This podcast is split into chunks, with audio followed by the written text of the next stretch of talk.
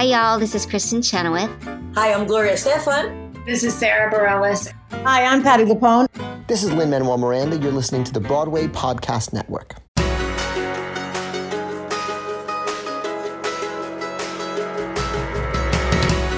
Welcome back to the Theater Podcast, intimate personal conversations with the industry's biggest names.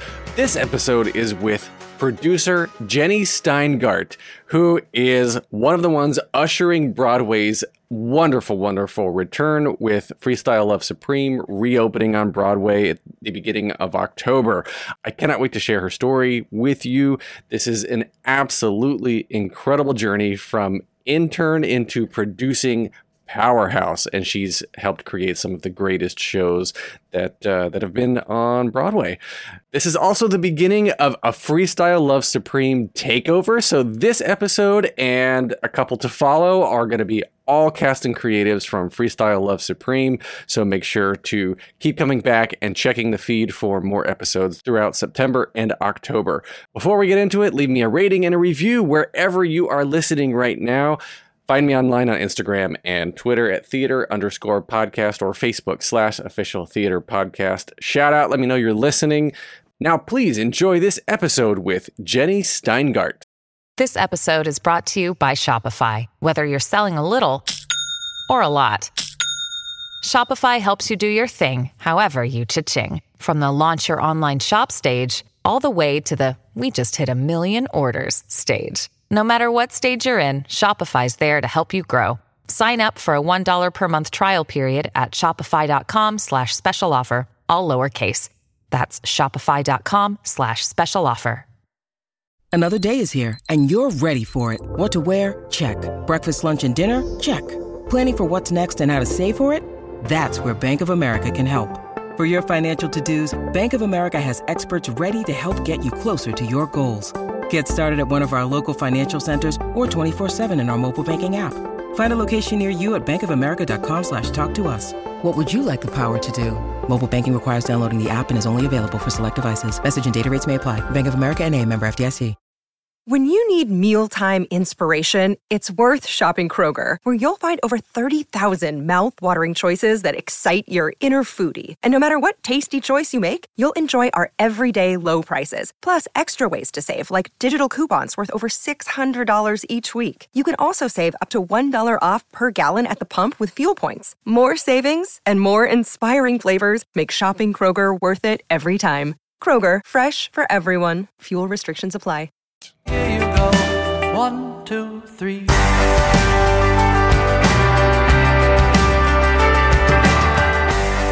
Today's guest is a special one, having worked her way from intern to producing powerhouse. She now works alongside some of the greatest names in our industry, including Tina Fey, Joel Grey, Sir Patrick Stewart, Josh Groban, and Lin-Manuel Miranda, just to name drop a few. After trying her hand as an actor, she quickly realized she felt most comfortable behind the curtain. She co-founded Ars Nova, co-founded a Japanese animation studio called Ultra Super Pictures, and this is just the tip of the iceberg. I am so happy to hear her story. Jenny Steingart, welcome to the Theater Podcast.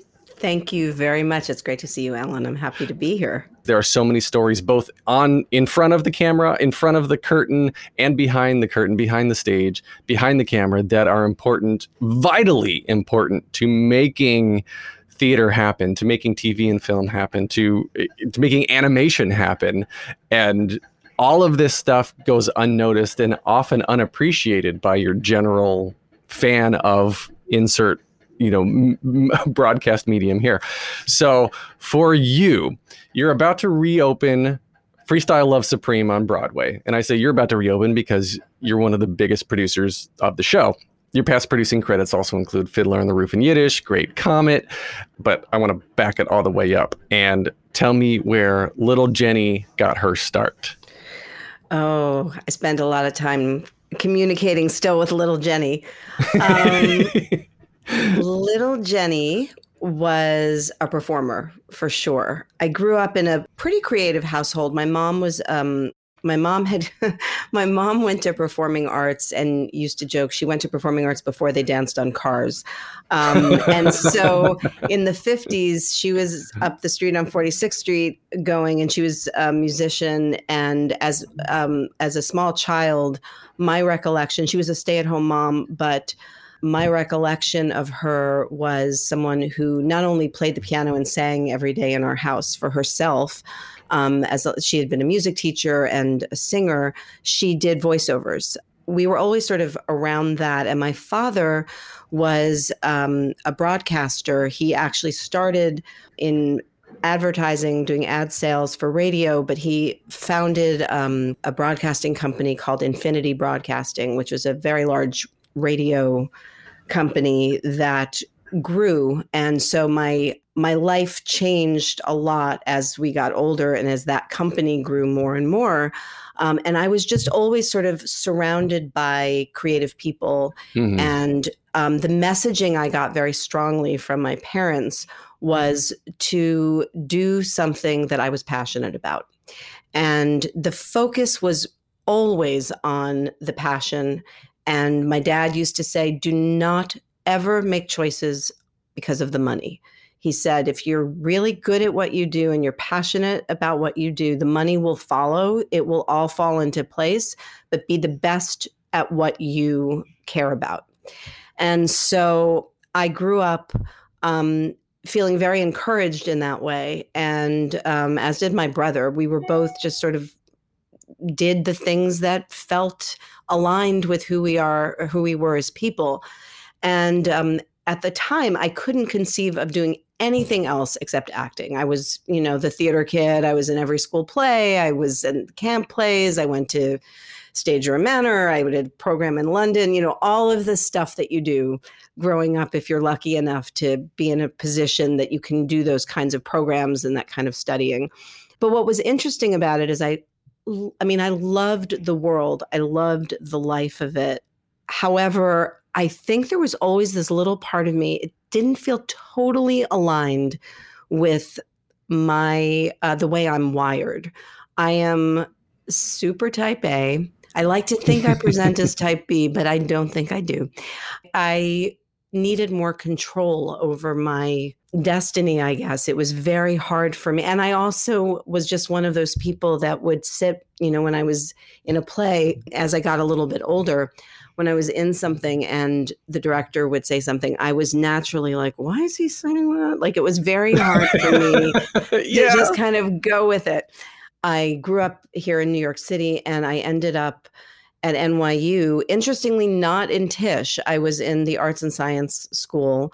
Um, and I was a philosophy major, but I was um, auditioning the whole time. I was studying outside of school. I wanted kind of a, a full college experience, but I also wanted the opportunity to still be able to audition and and I was in, you know, acting class and I did all of that. And as I was doing that while I was in school, it was it was fine. And I got, you know, I mean, I worked a little bit. I did a soap a little bit and some commercials and I mean nothing substantial but but I was I was kind of in the game a little bit in my late teens early 20s and um but when I graduated from college it became really clear to me really quickly this was not going to fly for me. It didn't it just didn't align but i couldn't imagine what else i was going to do in theater. I just thought i can't leave this business. I love being in it. But I didn't know what the options were. And um, and then there was this day that I was I was in 1501 Broadway, and I don't remember. I think it was for an audition or there was something I was doing there. And there was a casting director who had his office in the building. This was in the late. Uh, this was in the early 90s. His name was Leonard Finger, and um, really sweet guy. And I I went in thinking like I got to schmooze. I need to you know work it. And I walked in, and I don't remember exactly what my state of mind was, but it must not have been great because I somehow told this casting director that I was coming into schmooze with that I was thinking of leaving. Note to self: probably not a good way to get a cast get cast. um, but he was so sweet, and he said, "You know, I have a friend who is Rocco Landesman's assistant over at Jujamcyn." Her name is Abigail Seymour, and I always plug her, even though she's not in the business anymore, because she really changed my life. Um, he called over and on the spot he said, You know, I have someone here and I think you should meet her. And would you mind taking her out for coffee and just telling her about, you know, what you do? So she reached out to me, or I reached out to her, and we um, we had coffee at the Polish Tea Room, which was then still here at the Edison Cafe, and it was so transformative for me because she was explaining what she did. Um, at the time, Rocco ran Jujamcyn and later became, you know, the ran the NEA under Obama.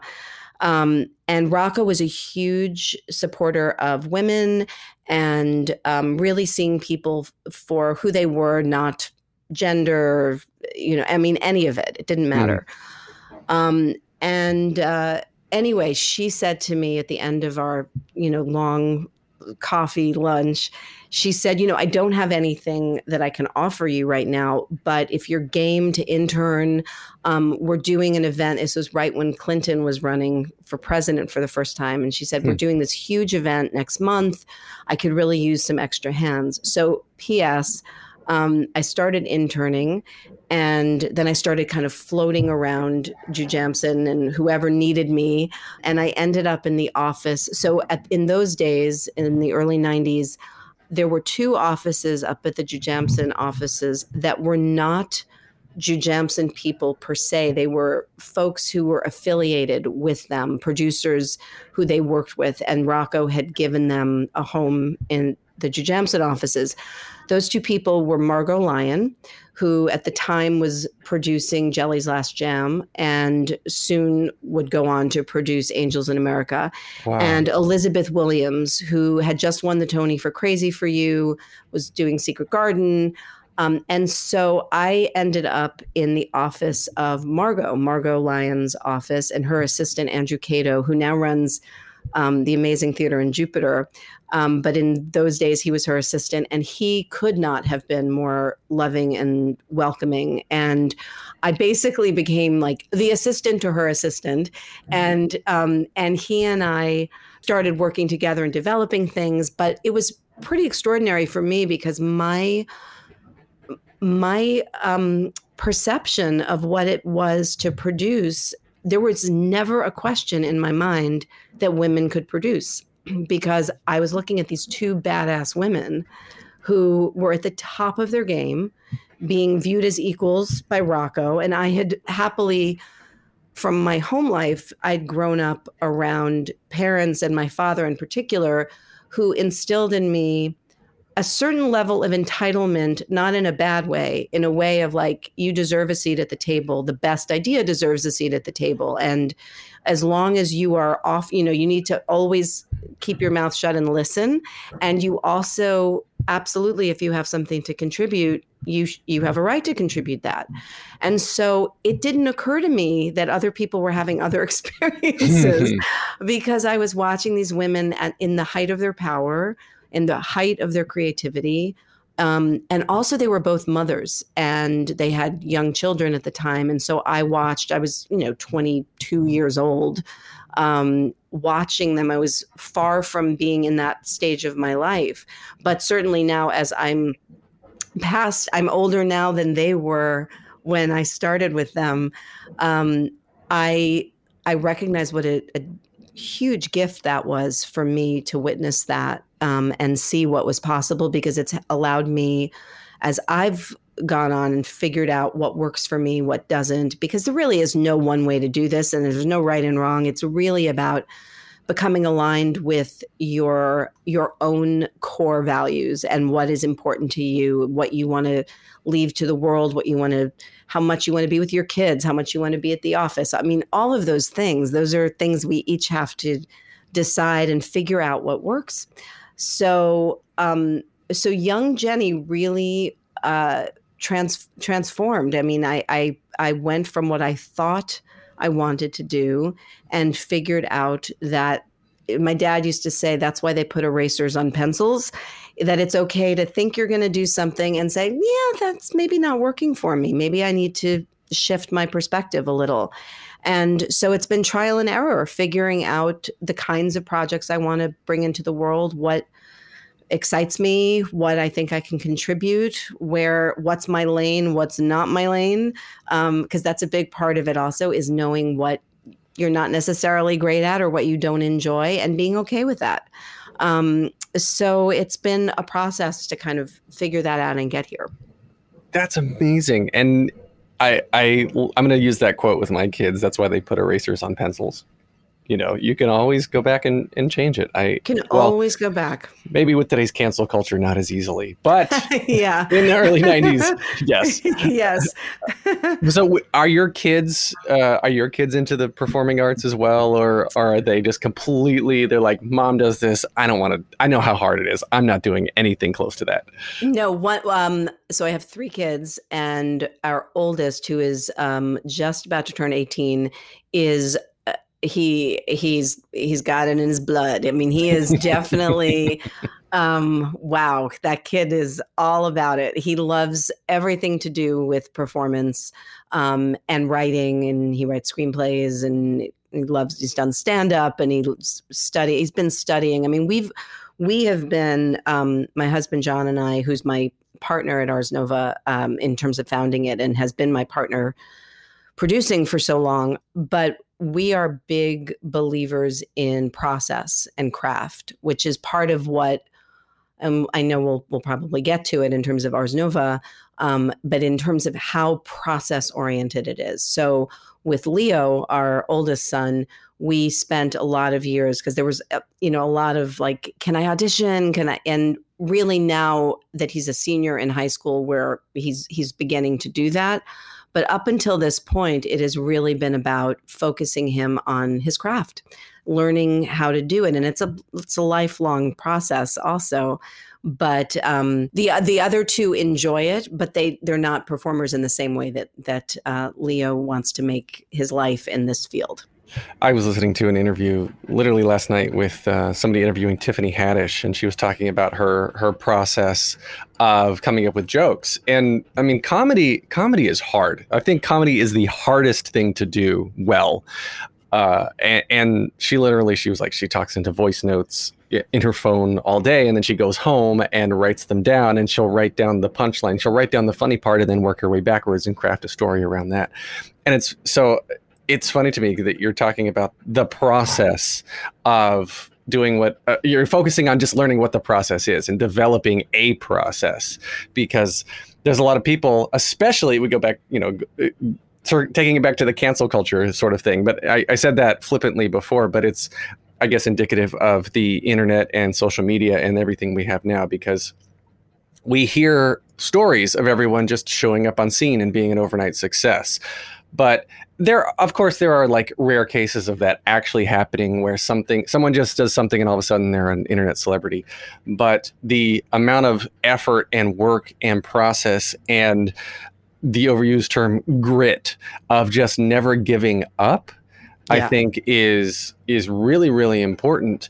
and i i really enjoy the i think that's a key takeaway of what you just said is that if you want to be good at anything, even if it is comedy, which seemingly is just showing up and being funny, you have to craft that. And there are oh my goodness, there, there are stand-up comedians, there are people that that like major major great people who have bombed because because you, they haven't found their process. You ha- but also bombing failing is an essential part of the process. Absolutely. You, you, you must. I mean, you don't learn in life. We don't usually grow and learn from our successes. We learn from our failures. That is how we grow as human beings. That is true in every area of our lives. It's not to say you don't you don't get information from your success, but that is not where the the good stuff is. That is not where we really transform as people. And um, it's so interesting. I've been I've been talking to some friends about this. I saw an interview. I'm trying to remember where it was, but it was with um, it was with the woman who started the company Spanx. Mm-hmm. And one of the questions of her was, were you afraid of failing? Like, what did you think when you were starting this and the fear of the failure? And she, it was so awesome. She was like, Oh, yeah, I, I didn't even think about that. And he said, Oh, really? Well, why? And she said, Well, you know, when I was growing up, my dad every day would ask us, my brothers and sisters and me, they would ask us, What did you fail at today? And they normalize he normalized failing and it wasn't even just that it was normalized it was encouraged. So i would tell him something that i failed at and he'd high five me and he's like all right way to go. Because if you're not if you're not pursuing something and you're not failing you're not really out of your comfort zone and you're not growing and you're not stretching. And she said it became so normal for her that it didn't occur to her to ever be nervous about failing when she was wow. launching a business. And it's so funny. I've mentioned that to a couple of friends who have younger kids than I do because I was like, oh, I really regret that I didn't have time to do that with my kids. Like I didn't know this when they were little. Because I'm totally going to do this now. By the way. Well, so and one of my friends said that is her new thing at dinner. She'll say to her son, "So, honey, what did you fail at today?" And then he tells her, and she's like, "Way to go! You know, let's fail some more." And I think it's great. I think it's great because, you know, these are the things that we need to normalize and embrace and um, you know, and it's also the faster you fail, the quicker you can succeed. You that's the faster you can get there is mm-hmm. when you, mm-hmm. you know, oh, that didn't work, I'll try this. That didn't work, I'll try this. You just keep you keep going. Um, so I feel like it's such an important. I, th- I think it's important in every in every facet of our lives. It's not just about work. It's about as human beings. We're going to take a short break. Stay tuned for more of the episode. Hey, it's Kaley Cuoco for Priceline. Ready to go to your happy place for a happy price? Well, why didn't you say so? Just download the Priceline app right now and save up to 60% on hotels. So, whether it's Cousin Kevin's Kazoo concert in Kansas City, go Kevin, or Becky's Bachelorette Bash in Bermuda, you never have to miss a trip ever again. So, download the Priceline app today. Your savings are waiting. Go to your happy place for a happy price. Go to your happy price, Priceline. Do you have a, a moment in your career that you look you look back on and in the moment it was like, oh my god, I can't believe I failed. Like I don't know how to recover from this. And now it, and now looking back on it, it it was one of those pivotal times where you're like, oh, that was great. I learned so much. Um, I have a moment about that, but it's not from failure. It's from, um, and this is a big piece of who I am as a human being and who I am as a producer um, it's I, I have moments that I've experienced tremendous pain or loss or grief and used that to pivot into something beautiful.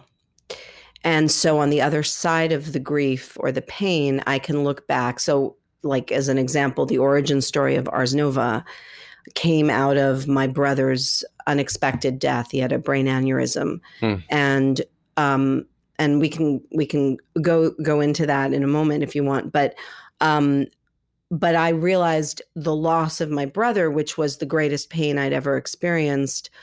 Over 20 years later, as I look back at Ars Nova and all of the beautiful art that's been made, and the the artists who've come through there, at the time, you, you know, you never would have told me that anything good was going to come from losing my brother. And would I give it all up to have him back? Of course I would.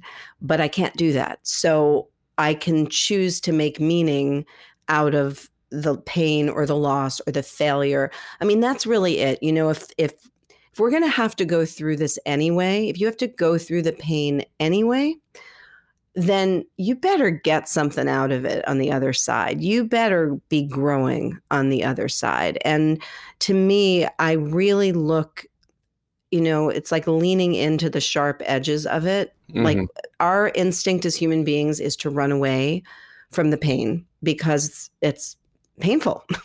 Who yeah. wants to sit in pain? However, when we when we lean into loss and failure and something that isn't successful um, that is really where the growth happens and where we can take it to another level. And then on the other side of it, look back and say, oh my God, look at what came out of that. So I try to remind myself of that when I'm in the middle of the very uncomfortable places, saying, nope, it's going to be okay on the other side. Just let's just figure out what's here. What can we mine from this experience?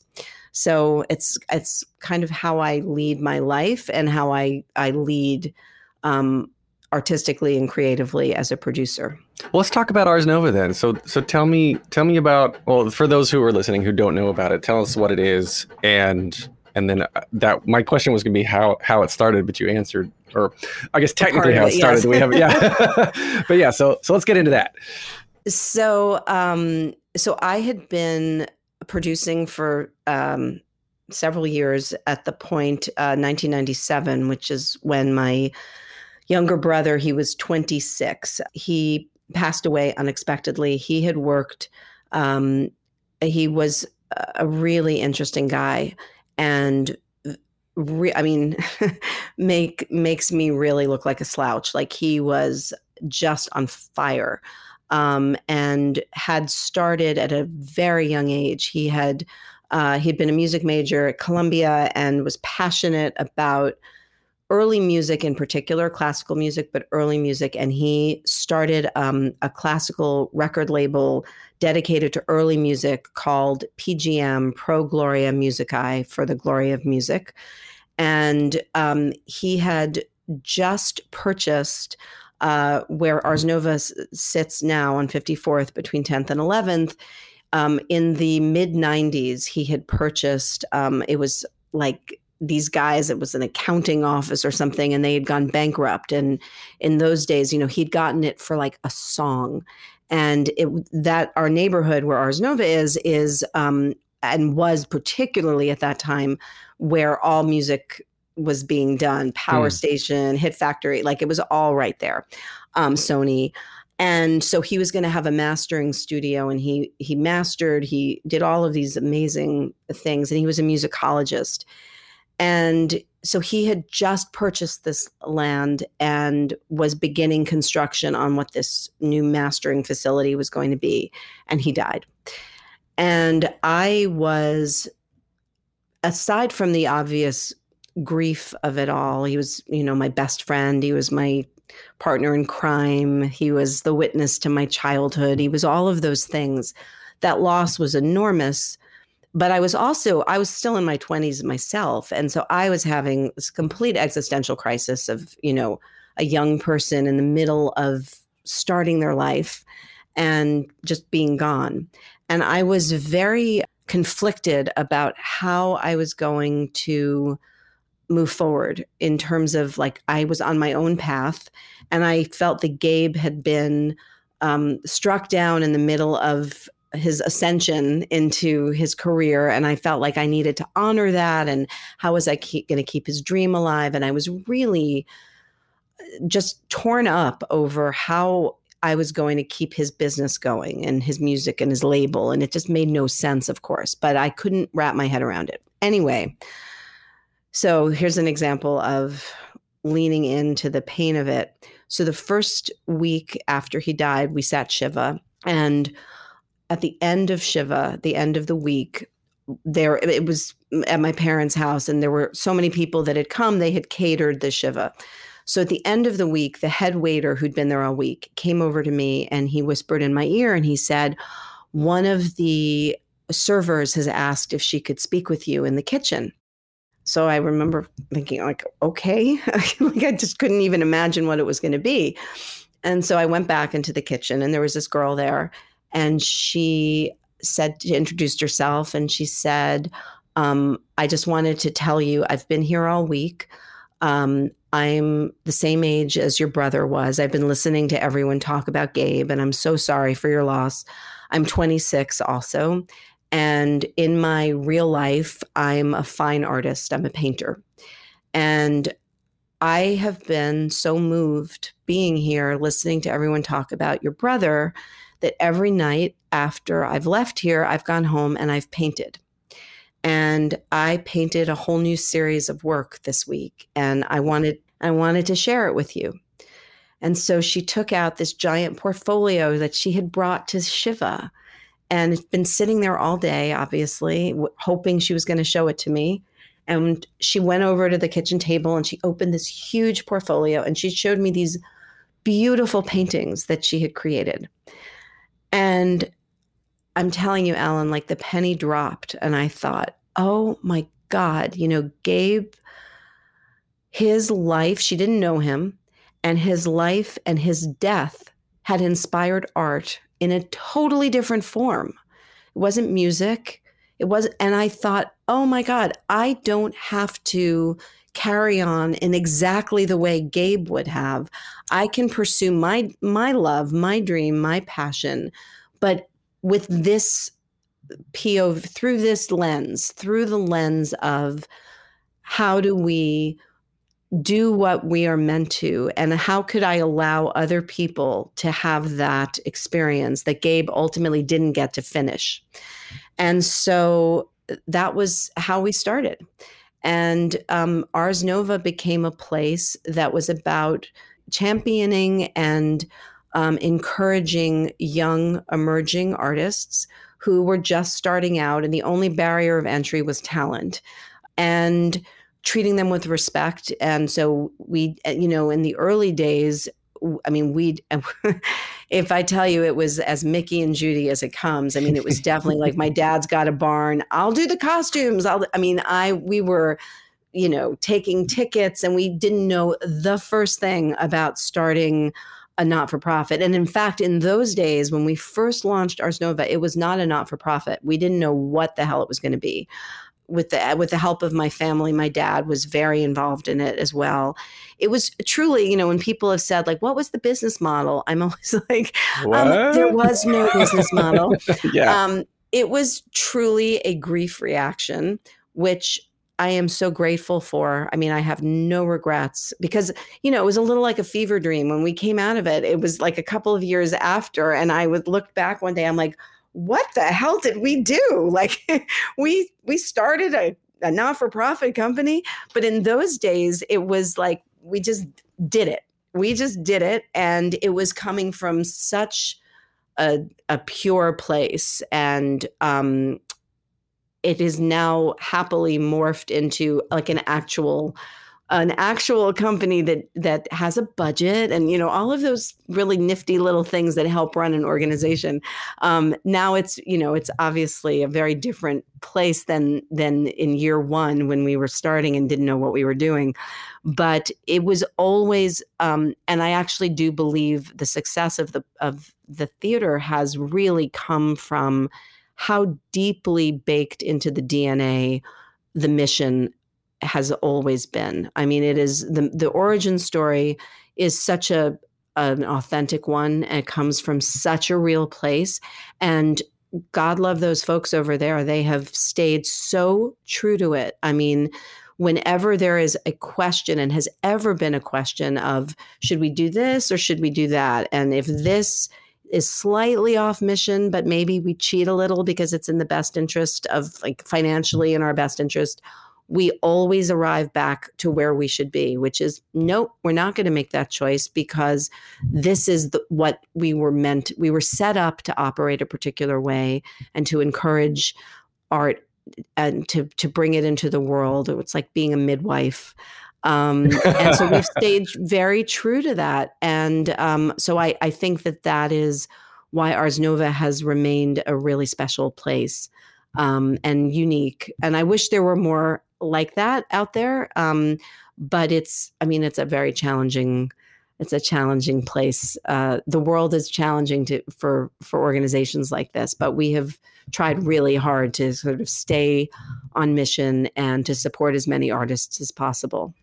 That's that's so cool, and I I love that uh, this is not only you know it's obviously a legacy for Gabe, but and this is also becoming a legacy for you because it's going to be something that hopefully is going to last long, long beyond all of us, and and usher in new new art. And there's got to be though, going back to the business side of this, because you are a producer, right? There, there's the Ars Nova is not for profit. It's like the beginnings of art. It's ushering in new art, and then there's the other end of it. Like you've got your freestyle Love Supremes, you've got your great comets, you've got your fiddlers in Yiddish, and those are millions of dollars of capitalization that you need to run or you need to raise. Yes. And uh, so Great Comet actually came out of Ars Nova, right? So I guess there's there's two things I want to get into. Is one is is the actual process of of the big stuff, the big Broadway, the big marquee lights and the musicals, right? And then, uh, are you specifically looking for anything that you can bring into the next phase or is it just sort of like we're just gonna this is gonna be one entity of my life one compartment and this will be another compartment so it's a great question and um, you know there are even from a legal perspective we're super super careful because um, there I, we have to be careful that there's no conflict of interest in terms of what happens at ars nova the not-for-profit and then we have ars nova entertainment uh, which is separate. They both they both share the same name because John and I did both, mm-hmm. but they are separate. And um, so we are really mindful of um, and do not cherry pick from uh, from the theater what's happened at the theater. So there are a couple of exceptions which I'll speak about. Um, you know, like Great Comet was someone else was the lead producer on that and i don't even know if it, it, would have been kosher if we had been the lead producers because it would have just come out of ars nova um, certainly if time goes by and i because because of my connection there i have close relationships with many of the artists who come through there. Um, those are relationships then that we can develop in and say like oh let's work on this together or oh they'll they'll bring me something. That certainly can happen and happens. Um, in terms of taking something you know fresh out of its run at ars nova and moving it that's that is more delicate because again we want people first of all everyone should have the ability to uh, entertain working with lots of different producers and so that's part one. Part two is the exception to that rule has been the freestyle guys um, working with freestyle. And part of that is because when they first came to the theater, we were still um, a for profit venture. So we, um, I don't know, had they started with us when we had already said, you know, we're not going to just move things coming out of Ars Nova, whether we would have been able to do it or not. But it worked out that right after freestyle came to us, we just, um, John and I, and John in particular, for many years, really has been leading the charge from our office. Anyway, there we obviously have partners, um, but we had always um, we had always been passionate about that project. We really I mean, I can't speak highly enough of the human beings involved in freestyle. There is not a bad one in the bunch. They are not just enormous talents, but the kindest, menschiest human beings. They are just like all of the good things they look like they are, they really are. Um, it's one of those things like I can't sing their praises enough and then have people meet them and go, I don't know, I don't see it. Like they're just magical creatures, all of them. And um, it's been a, such a joy. So we were for years touring them. Um, early on, you know, they all did. We did like a teach. They were teaching artists, and we'd bring them to schools in Brooklyn, and they'd work with kids. And it's so funny now that I think back um, a couple of different events that we did with them. I guarantee those folks did not know, looking back all of these years later, that like Lin Manuel Miranda was like in their classroom.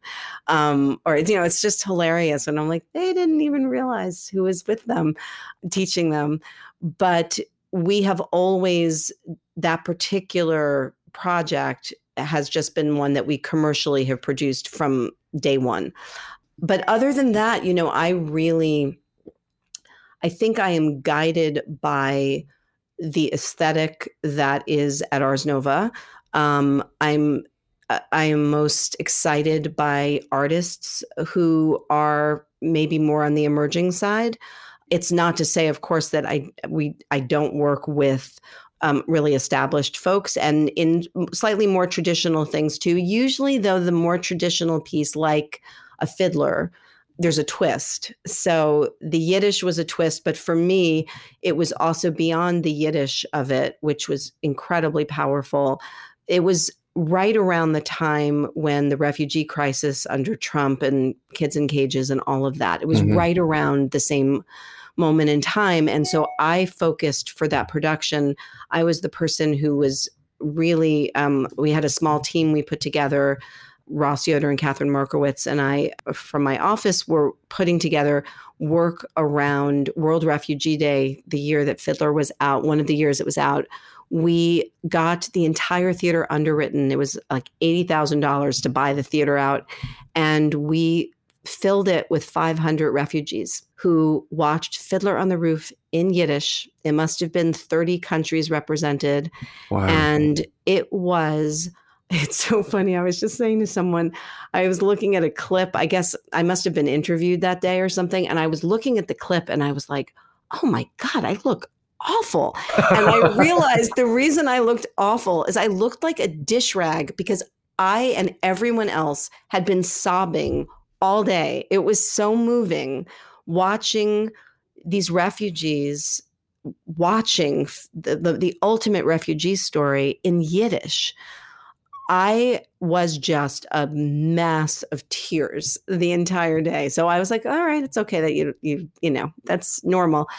It's always finding, you know, what is the storytelling and what is the what is the metaphor that we can take away that is beyond the story? What is the universal story here? So I'm, you know, I'm attracted to that. I'm attracted to narrative that has a universality that is resonant for us as human beings, as well as just wanting to be entertained.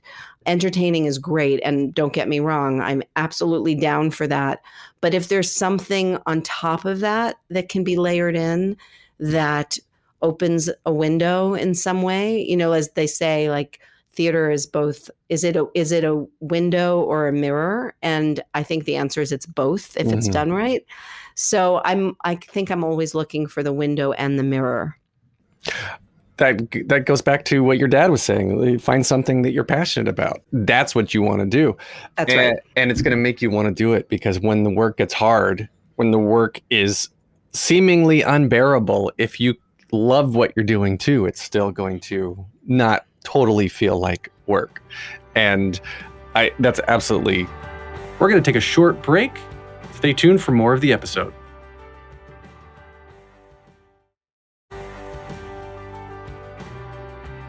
Going back to the FLS guys, the freestyle Love Supreme, which also, by the way, you're you're producing FLS Academy, which everybody needs to go check out because you can all still take classes and be part of the whole movement. But when you were still a for profit and you brought them in, but where was the connection? How did you even discover young Lin, young Tommy, young uh, young Chris Jackson? Like, where did all of this come from? Yeah. So this is um, before any of them had any, you know, we'll put in air quotes, real success, right? Yeah. Oh, yeah. No, yeah. they were right out of. I mean, they were just a few years out of college. Um, a bunch of them had gone. Uh, Lin and Anthony and Tommy had gone to Wesleyan together, and there may have been one other member of the group at Wesleyan too that I'm blanking on. But um, yeah, they were, and Lin was a substitute teacher at Hunter, where he'd right. gone to high school, and right. um, it was so cute because we used to get little like groupies that they would come and see their teacher. So after after the show, it was always like, "Mr. Miranda, you were awesome." um, it was so cute and sweet. I mean, he really had like a bunch of groupies, but they were his students. Um, a friend of uh, of ours um, had seen them and called John, my husband and partner, and said, You need to see these guys. And they went, I don't remember whether it was the drama bookshop or I think it was the pit, actually. It may have been the pit. But anyway, they went wherever they went to see. And John walked in and he's like, Holy moly. Yes. Um, and Jill Furman, who is our partner on Freestyle all these years and one of the producers of Hamilton and In the Heights as well um, Jill had had found them not long before we saw this show or John saw this show. Um, and she had aligned herself with them and had been um, came on as their producer. And so, right after this, um, and I don't know how long after Jill had first met them, we found each other, but we all found each other and they came over to the office and we decided to work together.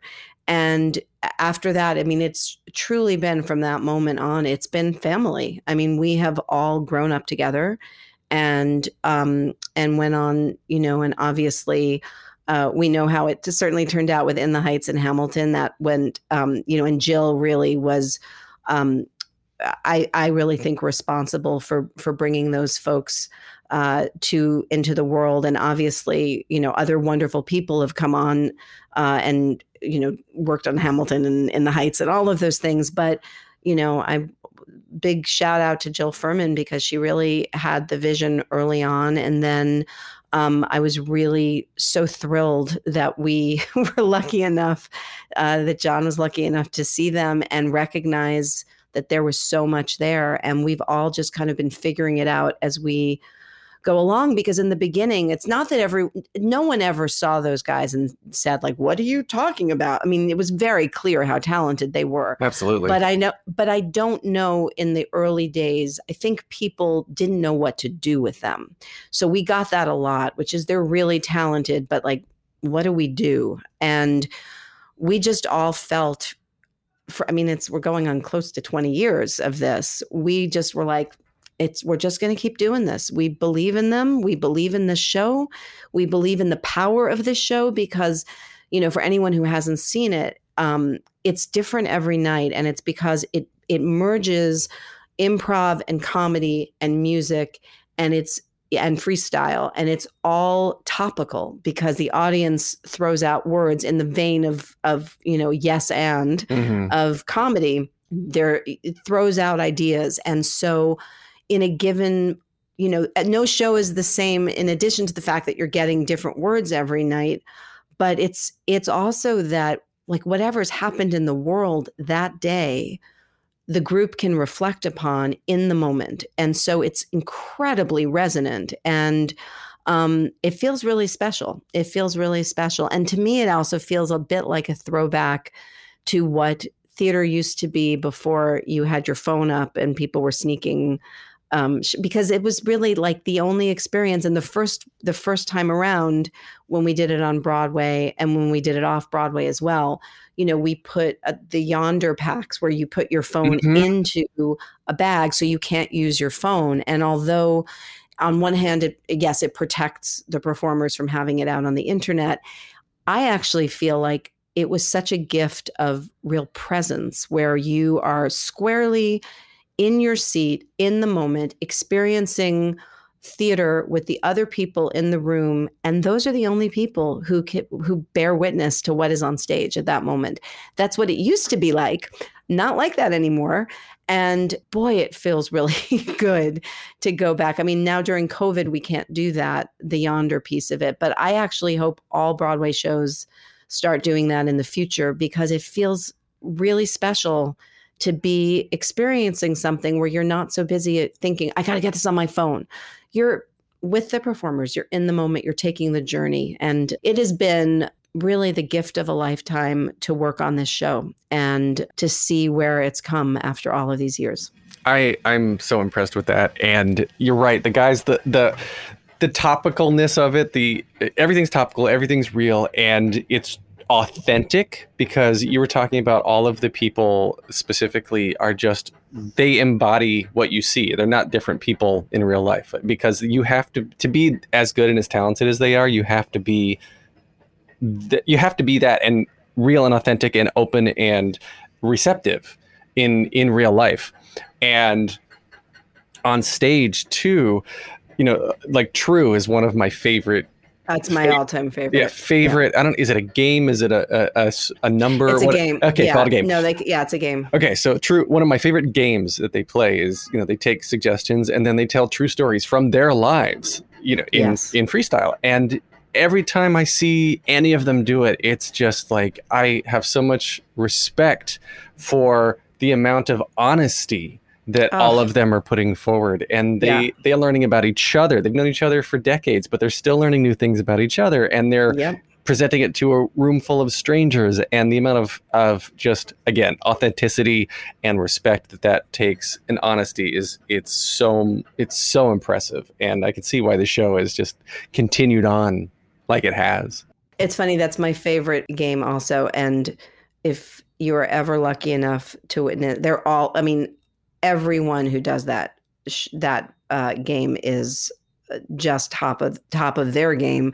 But I will say personally, if you are ever lucky enough to hear Chris Jackson do True, I, there I- has was- never been a time that I have not cried if Chris does it. And I mean, and he the word there was one. there was one word, one year, one performance. The word was tampon, and I kid you not, Chris Jackson still had me in tears. Still did it. Um, so it's it's really something the way they bring it around and just end up, you know, what is seemingly going to be something light and fluffy, and not, they bring it around to something where it is all of our stories. It Mhm. is about love. It is about like whatever that is. It's really powerful. Yeah, yeah. I the first time I ever saw the show was with Chris with CJack, and it, you're right. It was no. amazing, and that it was him, and and it was the first time I ever saw Aneesa Folds too, who is Oh, one of the she's- the new kids on the block, and uh, in every way as talented as everybody else. She's incredible, and Oh, she's- Kaila she's- Mullady. uh, oh my They're god, the- incredible. The, new the new the new blood, the new infusion into the- Those ladies Oh are fire. They, they are, are so something. good. They are Yep. so good.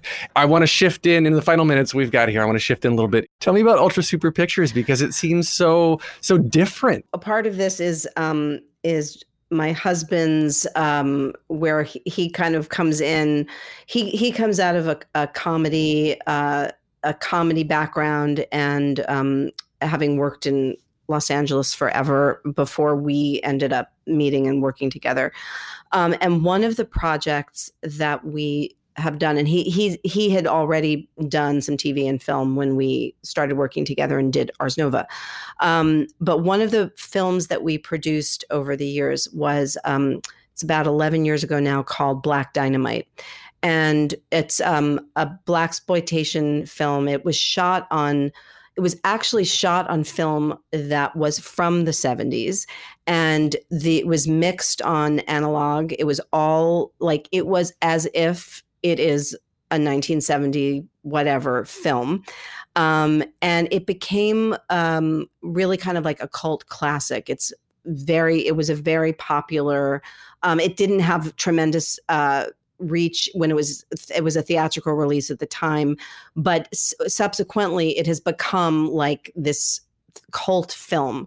And right after it came out, we ended up um, doing uh, an animated series for Adult Swim, a couple of seasons of Black Dynamite. Um, and during th- the process of animation, and John had always been fascinated with animation, um, we met some amazing folks. And um, there's a company in Japan that we started working with and became uh, close with the owner of the company. And this uh, Ultra Super Pictures is so it has four studios under it. One of them, um, the one that most people in America would know, would be Trigger, um, but it's you know lots of really extraordinary things that are happening, and I think you know we are interested in being a part of interesting things with interesting people who are doing really fascinating work, moving the ball down the field in various areas.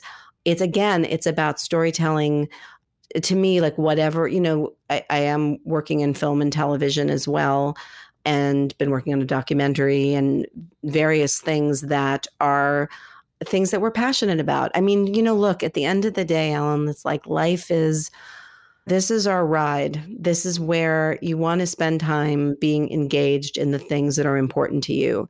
And as much as people are concerned about what people are going to think and you know people really aren't spending that much time thinking about what you're doing. The truth is, no one's keeping score. I don't need to say, you know, it's only going to be this, it's only going to be that. It's I'm going to say like what do I want to do today? And if it falls in or out of what people think is you know what we should be doing or not be doing i don't really care like i really care about the things and so like ultra super pictures was an opportunity to be a part of something where we said you know we don't know how it's going to turn out. This is not our, our lane necessarily, but we'll learn about it and um, we'll get to know awesome people doing amazing things, which is what's happened.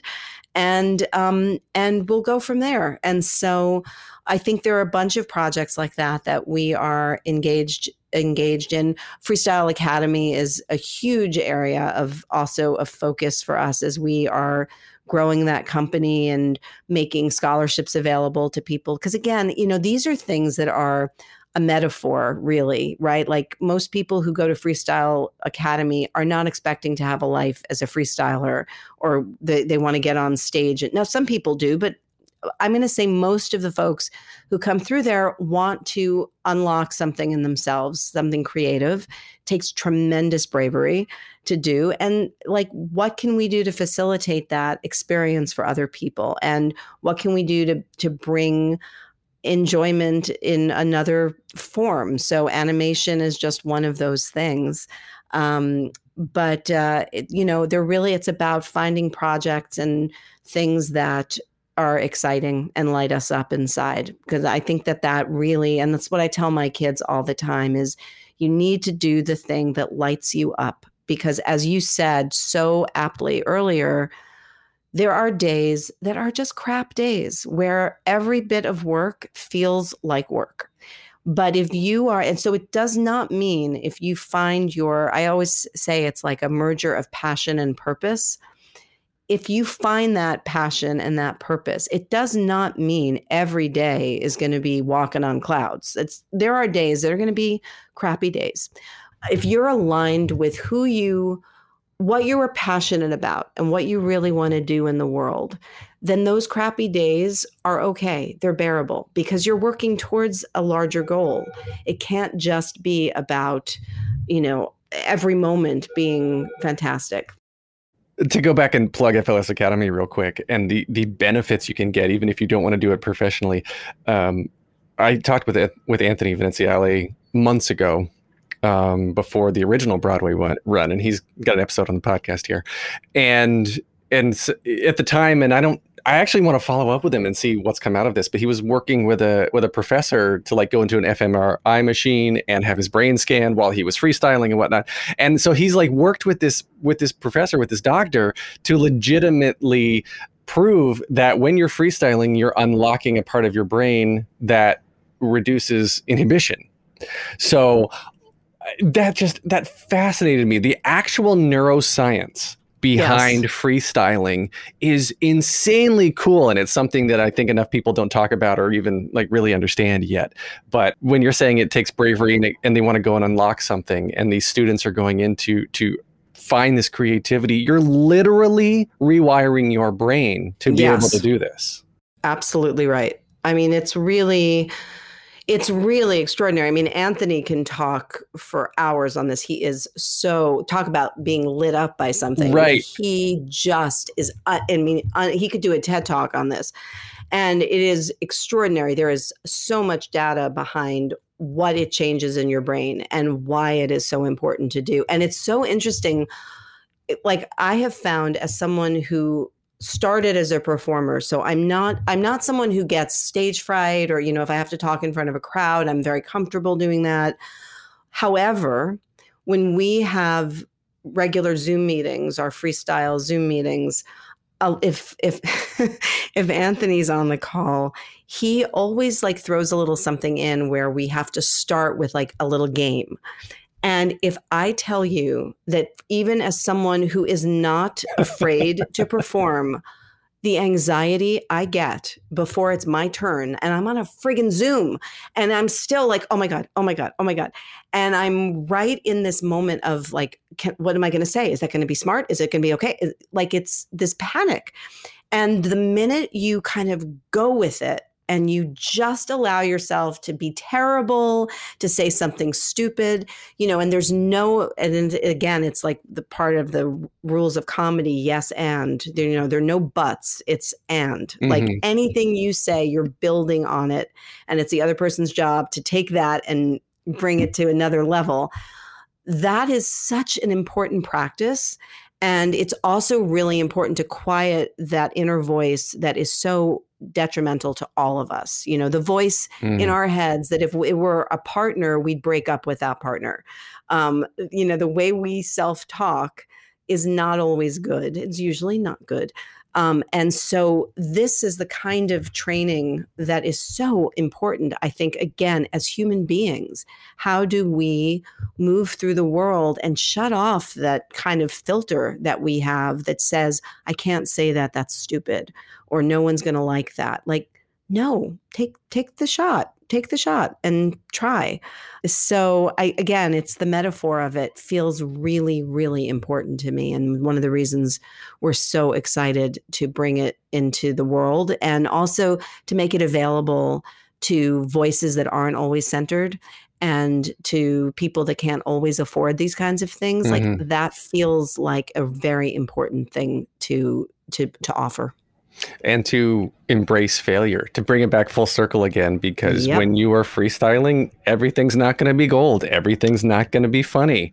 And one of the things, again, Anthony and I've talked with Shockwave and Aneesa and James and Tommy, James and Roy Iglehart, and everything is about is about, like you said, yes, and, but it, it's the love and respect for each other and having each other's backs. Because you see this in the Hulu That's documentary. Our, that is our saying. Right. Got, got, your back. I got your back. That is our saying. Yep. Before every show, like they huddle up, they say, I got your back. I got your back. I got your back. Before, and I think in, I think, I forget, I think it was in the, in the classes too, before you get started, you're like, I got your back. I got your back. And it's, that is our, that is every show. That is how it starts backstage. Everyone, as and it's happening when they you know everyone huddles up but then also even going up the stairs it's just so sweet. You hear them saying to each other as they're walking up the stairs to go onto the stage you know i got your back I got your back. Um, it's i mean it gives me chills actually. It's so loving and beautiful. And i also think you said something that's interesting too about you know going back to the failure piece. I'm i'm not a i'm not a sports i'm not overly um, knowledgeable in all sports terminology. However, I will say, um, you know, I believe if you are batting 300, you're like your Hall of Fame, right? Like that's like Hall of Fame is like you know, 300 is is that's pretty good. Pretty deal, I right? guess I am not the correct person to verify I am under either. the impression. I am under the impression that that is a pretty pretty um, aspirational stat to get. But that means, so let's go with, let's assume that that is correct. That means that seven other times you've failed. It means you've you've hit it out of the park three times and seven times you failed. So this concept in our culture that we're supposed to hit it out of the park every time, it's just not the way the world works. It's just not possible it is about and if you you know and if you do look at at sports and you look at us like you judge by the season not by the game. No no team is i mean i guess it happens an undefeated season but the average team is not undefeated every game. It just doesn't work that way. You win your share of games. So why should life and all these projects be any different than that? You know you just you take the swing, you do the best you can in the moment you're in with the information you've got. And it's either going to go or it's not, but you're going to learn something one way or the other, whether it's successful, whether it's not. It's about it's how do we tap in and analyze where we've just come from and go from there. And, uh, you know, I think that is for me when there's been failure uh, or something didn't happen it's not that it's not disappointing but as long as you're aligned with your core set of beliefs and you know that you went into it for the right reasons I can live with a show not doing well if I really believe in the show. If I am proud of the work that we put out, we we've had plenty of things that have come through Ars Nova that I think to this day where I'm like, I cannot believe that did not do better or that wasn't received well because but it and am I disappointed that it wasn't? Of course, it was disappointing. But I don't feel bad or regretful that we did it because I fully believe in what we did. On the flip side, I've been involved in things that have been successful that in my heart of hearts, I've been like, eh. And it's not uh, obviously, I'm thrilled it's successful, but it doesn't fill me up in the same way as even the things that have been less successful, but that I fully believe in. That fills me up from a creative standpoint much more than what feels more like an empty success. So I really try to make choices now as I've gotten older, really doing a, a quick check with myself about what is going to make me most excited? What is going to make me proudest? What do I want to leave to the world? What do I mm-hmm. want to put out there? And it doesn't mean it has to be super important and making a huge shift in everything I do. It could just be people laughed tonight and escaped from feeling bad. That's a that's a that's a big accomplishment. That's okay. But I really only want to do those things that I feel passionate about. So that's I think where I am now in this moment in my life and as a producer. Oh, I love that. All right, you've been so generous with your time. I want to I want to wind up here. And I I do three standard closing questions, but before we get into those, I think as a producer I want to ask you a special one. And just ask for anybody who is, sort of um, wanting to get into producing in in whatever capacity that means to them, um, what is the easiest way that you can recommend for them to get started and learn about how to pre how to produce TV or film or Broadway? I would say um, and this is really something that does not have to happen in New York. It can happen anywhere in the world. It is about aligning yourself with the talent. Um, it really all comes from those relationships. You know, forging relationships with your peers at this moment in time is the way to go as far as I'm concerned because you come up together, you grow together. So if somebody is, you know, in a, a small town and they want to produce, I would say see if you can identify some peers who are writers, who are composers, who uh, do self devised work, whatever that looks like. Align yourself with someone that you think is talented and that you're excited by. And even if you don't know them, go, you know, send an email, call, whatever it is. But the the approach for me would be I think you are so talented. I would love to find a way to work together. What are you working on? Are you open to that? Take them out for coffee, develop those relationships, nurture those relationships, because whether something comes from it or not, it's also tremendously good practice on how to move a project. And those things slowly start to become clear what the next step is.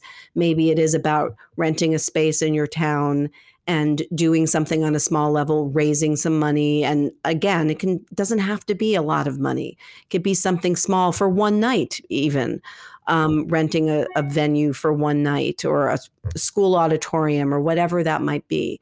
But i would say it all starts with relationships. This is a relationship business and so you want to start figuring out what excites you as a producer and how to connect with those people and then support them and um, that's I think the logical best way to uh, move into the the field. I love that. Okay, so now the three standard closing questions. The first one, just very simply, is what motivates you. It's it's my it's my passion. It's my um, when I feel something. It's my spark. Like whatever sparks me. Uh, if it speaks to my heart and soul in some way, and it's something that I want to put into the world, those are the things they they anything that feels important to me it doesn't need to be important to anybody else but if it is a theme that is important to me that's a very big motivation for me Okay. Next question is then this is similar to what I asked you at first, but what advice would you give to your younger self and younger people listening now starting out down a similar path? Again, I would I would come back to being the you know the the advice I would actually try to to um, tell my younger self to lean into a little bit more is really tuning in to what it is that is most interesting to me. Not doing things because i think i should but because i want to.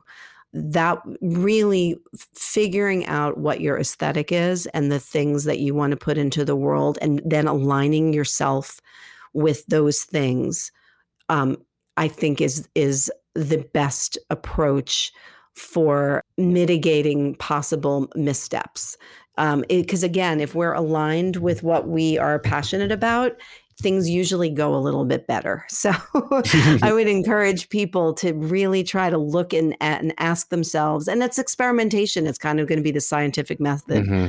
of testing it out. But I, I would go with with really trying to tap into authentically what you're interested in.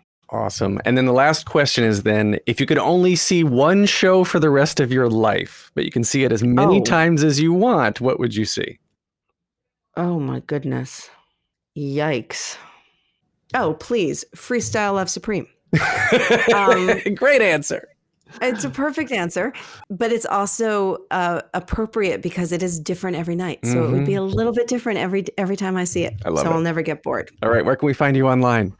You can find me on uh, basically my Instagram is is I'm pretty much a luddite online, um, but I do have uh, Instagram, so uh, it's just my name on Insta. And you can find me online at thetheaterpodcast.com. I'm on Instagram and Twitter at theater underscore podcast, at Facebook slash official theater podcast. Please leave a rating, leave a review.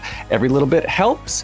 Thank you to Jukebox the Ghost for the intro and outro music. And Jenny, thank you so much. This has been so interesting. You've been so generous with your time. Just thank you, thank you. Thank you. This was wonderful. I love talking to you. Take a deep breath, make the world a little colorful.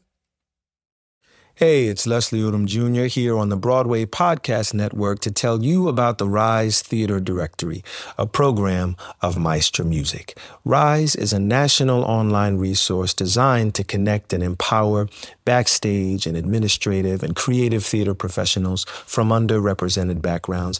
If you work or aspire to work in the theater community, this can help you find your next project. And if you hire theater professionals, search the Rise Theater Directory to find your next team. Create your profile now and get more information by visiting risetheatre.org. That's theater with an R E R I S E T H E A T R E dot org because only together we rise.